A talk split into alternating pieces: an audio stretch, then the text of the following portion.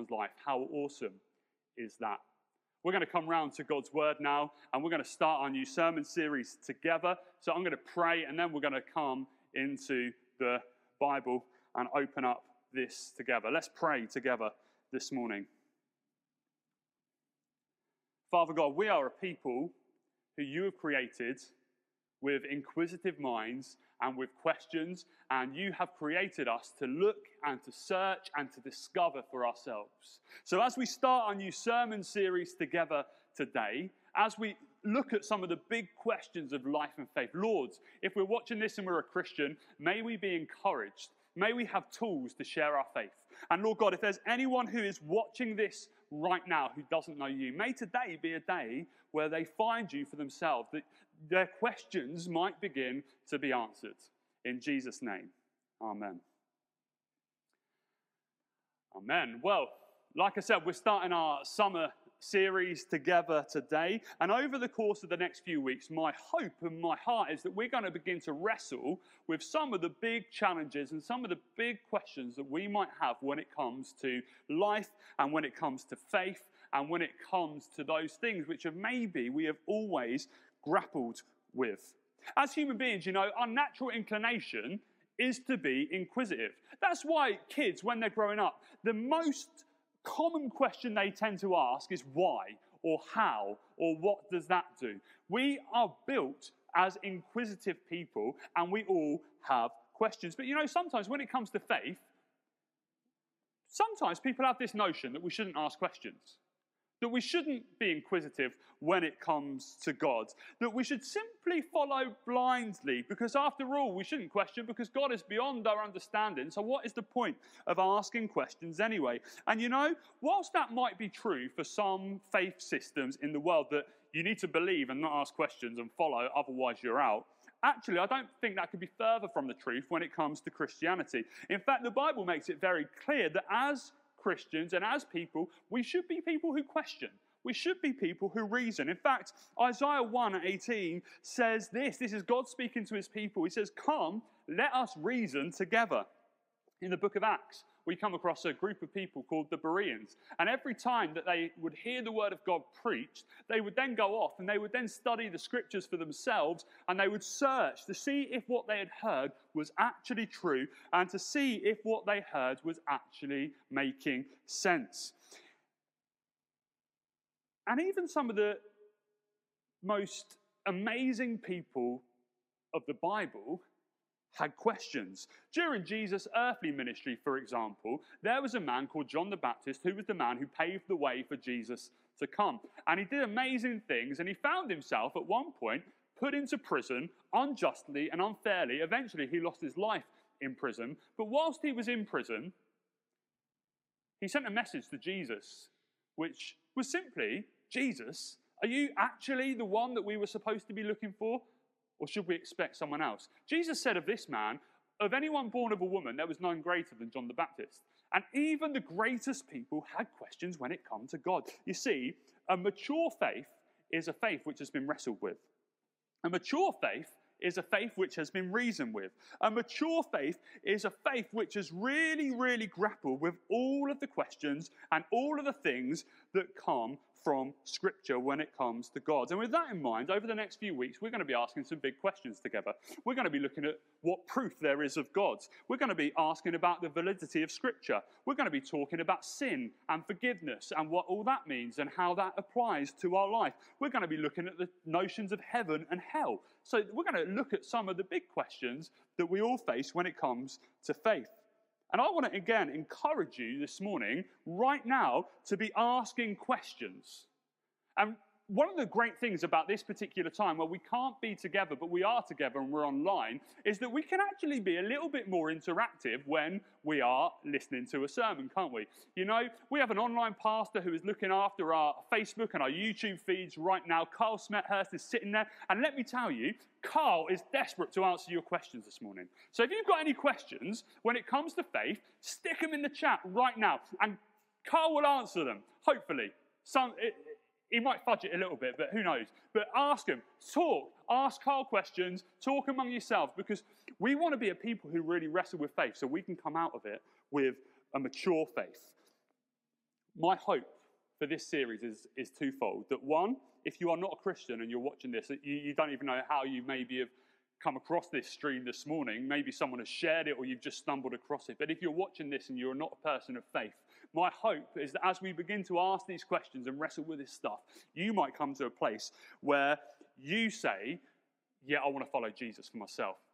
My second hope is that if you are watching this and you are a Christian, actually, what will happen over the course of the next few weeks is that you'll get some tools in your armory to effectively share your faith with those in your family and those in your friends and those of your work colleagues who might ask you similar questions. Because here's the thing if what we believe is real, if we believe what we believe is genuine, we cannot afford to keep this stuff to ourselves. We cannot afford to be secret Christians who just gather every so often on our computers online at the moment where no one else sees. We have to be a people who are willing to be bold and to take the good news of Jesus to every person that we come into contact with. If we believe what we believe is true, we have to be a people who share this message. And with that in mind, I want to kick off this series today by asking the question quite simply God, if you're there, why don't you just prove it? It's a question, I guess, if we're honest, we've all asked ourselves in the past, isn't it? God, just please, just make it really, really obvious, and then I'll follow you and I'll do everything that you call me to do. Just write it in the sky for me, and then I'm yours. I'm absolutely yours. I won't ever doubt again. I'll do everything you ask me to do. And if you've been with us in the past few weeks, you would have seen this question asked in various different forms and various different guises. Last week, for instance, when we finished our sermon series called I Am Jesus, we saw Jesus speaking to a crowd, and they basically asked this question, don't they? They asked Jesus for signs and wonders in order to prove who he said he was. The week before, we saw the disciples of Jesus facing a crisis which was coming up. And when they were facing this crisis, they said to Jesus, Jesus, show us the Father, and that will be enough for us. basically, they're asking the question God, if you're there, why don't you just prove it to us? Then we'll follow you. 100% we are all in. And you know, the amazing thing about the Christian faith is that God has revealed himself and he has proved himself and he goes on revealing himself and he goes on proving himself. And the number one way that he does that is through the person of Jesus. You see, when Jesus answered that question, show us the Father and that'll be enough, what did he say? He said, If you've seen me, you've seen the Father. And we read in other parts of Scripture these words in Colossians 1:15, for example, that He, Jesus, is the image of the invisible God, the firstborn over all creation. We reads in the book of Hebrews, for example, these words too The Son is the radiance of God's glory. He is the exact representation of his being, sustaining all things by his powerful words. After he provided purification for sins, he sat down at the right hand of the majesties in heaven. You see, the God that we worship is not a God who is far away. He's not a God who is distant. He's not a God who kind of just turned the world like a clockwork and then left it to tick away and get on with itself. But the God that we worship and the God that we're talking about today came in the form of Jesus. He took on the form of a servant. He made himself like one of us. And Jesus lived a perfect life. He spent time helping people. He spent time uh, looking after people. He spent time loving people. He spent time pointing people towards God. And what happens is that he ends up being despised, he ends up being arrested, he ends up being mocked, and he ends up being executed. Something doesn't add up there, does it? Because you don't do that to a person who lives a good life. In fact, those who seem to live a good life by worldly standards are often held in high regard, aren't they? Take people like Mother Teresa, for example, or Princess Diana. You'll be hard pressed to find many people who have a bad word to say about people like that. Why? Because they devoted a lot of their life to charity work and to helping other people. So when people think about these people, they think about them in a way and think, wow, weren't they amazing? Weren't they brilliant? And yet, what we see from Scripture is that Jesus goes around helping people, loving people, healing people, and doing generally good to those he comes into contact with. And what happens? He gets arrested, he gets beaten, he gets mocked, and he gets executed. Why? Well, it wasn't actually because of the things that Jesus did which ended up seeing him on the cross. It was actually because of the things that he said. Because when he went around doing all these things, he also claimed that he was God himself. He claimed to be the one who had the power to forgive sins. He claimed to be the one who was the only way to God. And people heard him speaking this kind of thing out, and they said, This is utter blasphemy. We need this guy off the scene. He is claiming to be God. He cannot live anymore. How does God prove himself? Through Jesus. Number one, Jesus claimed to be God. But surely anyone can claim to be God, can't they? I hear you ask. Well, yes, anyone could claim to be God. Just because you claim something doesn't mean it's true. I'll claim to be the greatest footballer who ever lived, but I can say that as many times as I like. It doesn't make that fact true. And you know, many people have claimed to be God, haven't they? Over the past and throughout history, people have claimed to be God. And some have got themselves a few followers along the way, often to disastrous consequences. Just because you claim to be God doesn't make it true. So, what makes Jesus different? Well, Jesus didn't merely claim to be God, he backed it up as well with his actions. Let me give you an example. On one occasion, Jesus was out with his friends one night and they were on a boat. Jesus was a little bit tired, so he decides to go and have a sleep at the back of the boat. And his friends, who are experienced fishermen, they're on their night watch and they're making sure the boat doesn't crash. And all of a sudden, the winds and the waves come up and they find themselves in the midst of a storm. Now, these are experienced fishermen, and they find themselves in the midst of this storm, and they are so worried they think they're going to die. So they go to the back of the boat, they wake Jesus up, and they say, Jesus, don't you care that we're about to die? Look at the weather. And Jesus gets up and he goes to the front of the boat and he holds up his hand and he says, Be still. And when Jesus speaks, the winds and the waves died down and it becomes like a mill pond. It was as if there was never a storm at all. And at this point, his followers are even more scared than they were before. They could not believe what they had just witnessed. And they start to ask the question Who is this man that even the winds and the waves obey him? But this wasn't just a one time act for Jesus. He wasn't just a one trick pony. He raised the little girl from the dead. He brought uh, the lepers back to being cleansed and back to full health. He gave people their sight back. He done amazing, amazing things. And when he was killed, he was raised three days later. Jesus didn't merely just say he was God, he proved it by his actions. That's all very well, you might say. But all the evidence that you've given us so far up until this point has come from the Bible. That can't be enough evidence to prove that Jesus was who he was, can it? That doesn't even prove, really, that he actually existed. Well, you know, there is evidence outside of Scripture to prove that this man Jesus existed and walked through this earth as the Bible says he did and did the things that he said he did. Let me give you a couple of examples this morning, for example. Um, there was a man called Josephus who was a Jewish historian, and he wrote these words about Jesus.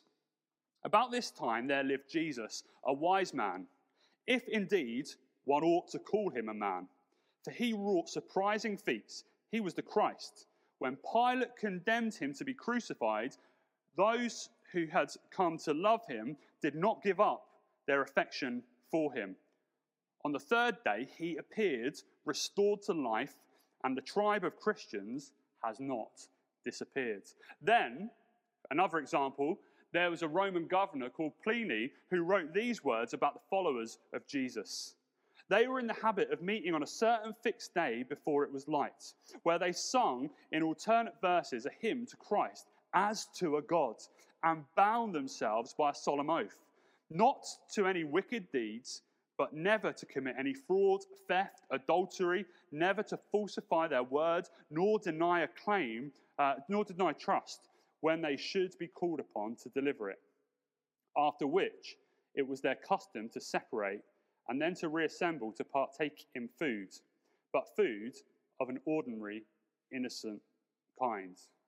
Jesus was a real person who lived in a real time in history and claimed to be God. And people who saw him and saw what he did and saw how he acted were amazed and backed up his claims with their own words. And as a result, just like those disciples who were on that boat that night, who saw Jesus calm the storms, and then they asked that question Who is this man that even the wind and the waves obey him? You and I have the same question that we're confronted with today. Who is this man, Jesus?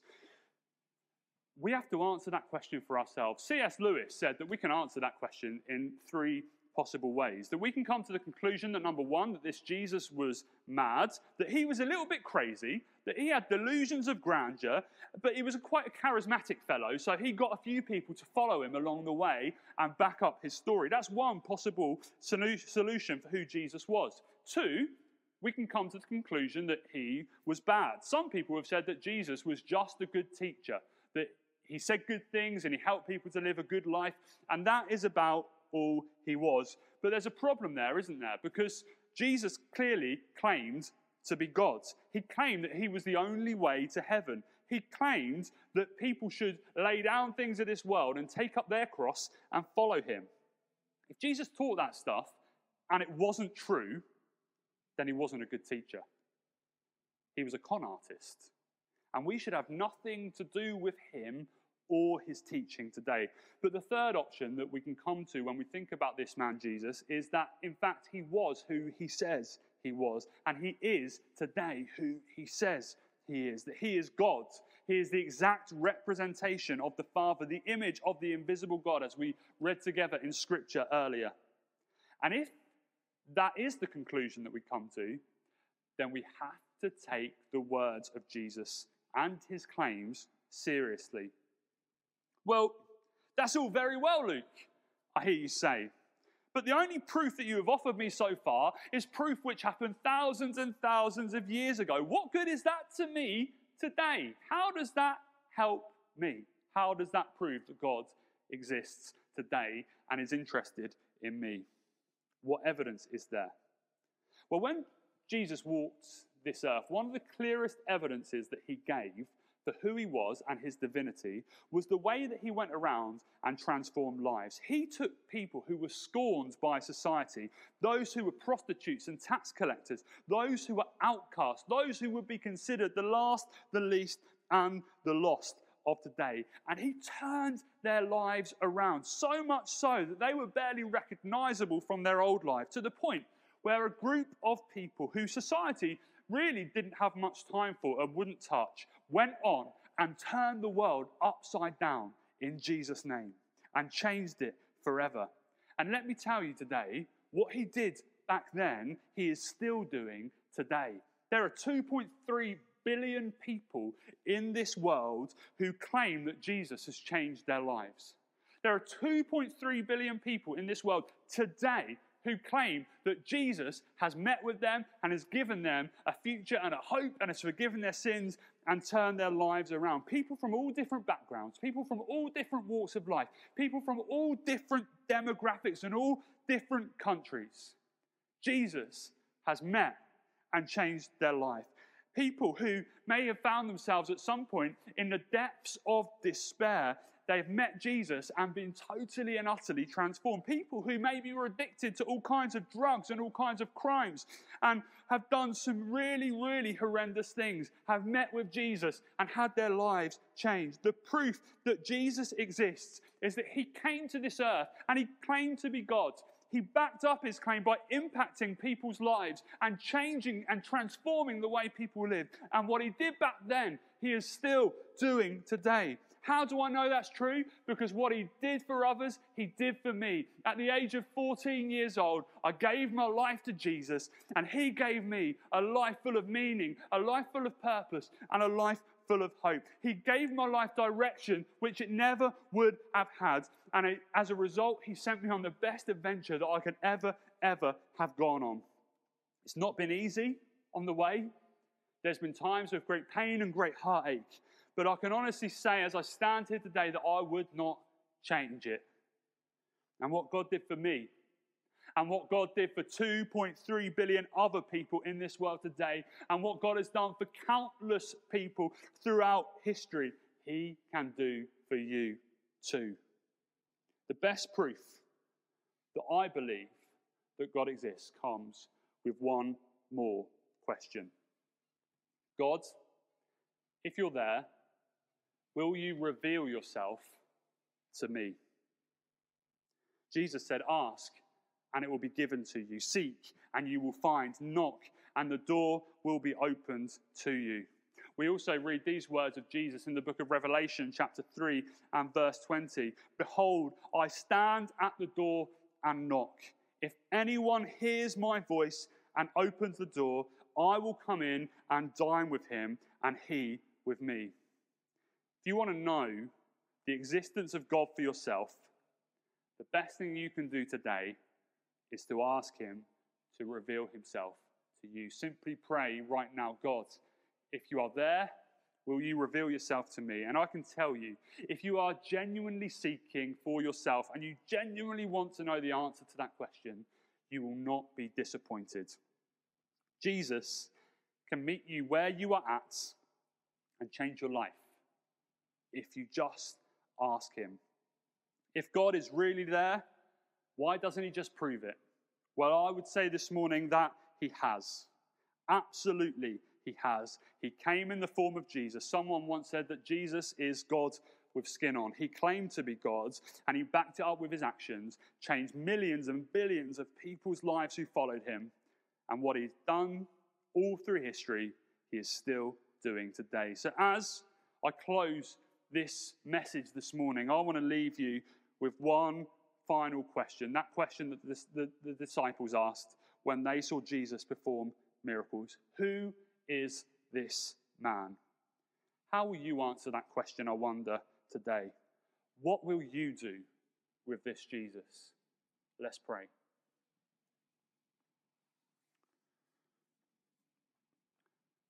Father God, I want to thank you and praise you that you are a God who is real, that you are a God who constantly proves yourself, you are a God who changes lives, and you are a God who meets people where they're at. And today, I want to pray for anyone who is watching this stream on either Facebook or YouTube. May today be a day where they ask that question for themselves and they find you for themselves.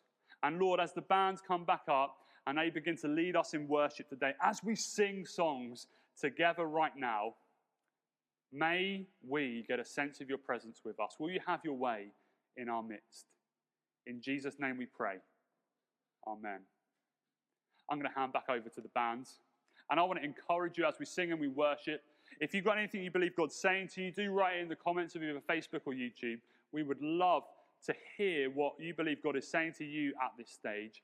And I would love to be able to share that wider as well. So we'll be watching the comments and we will be um, just keeping an eye on seeing what God is saying to people.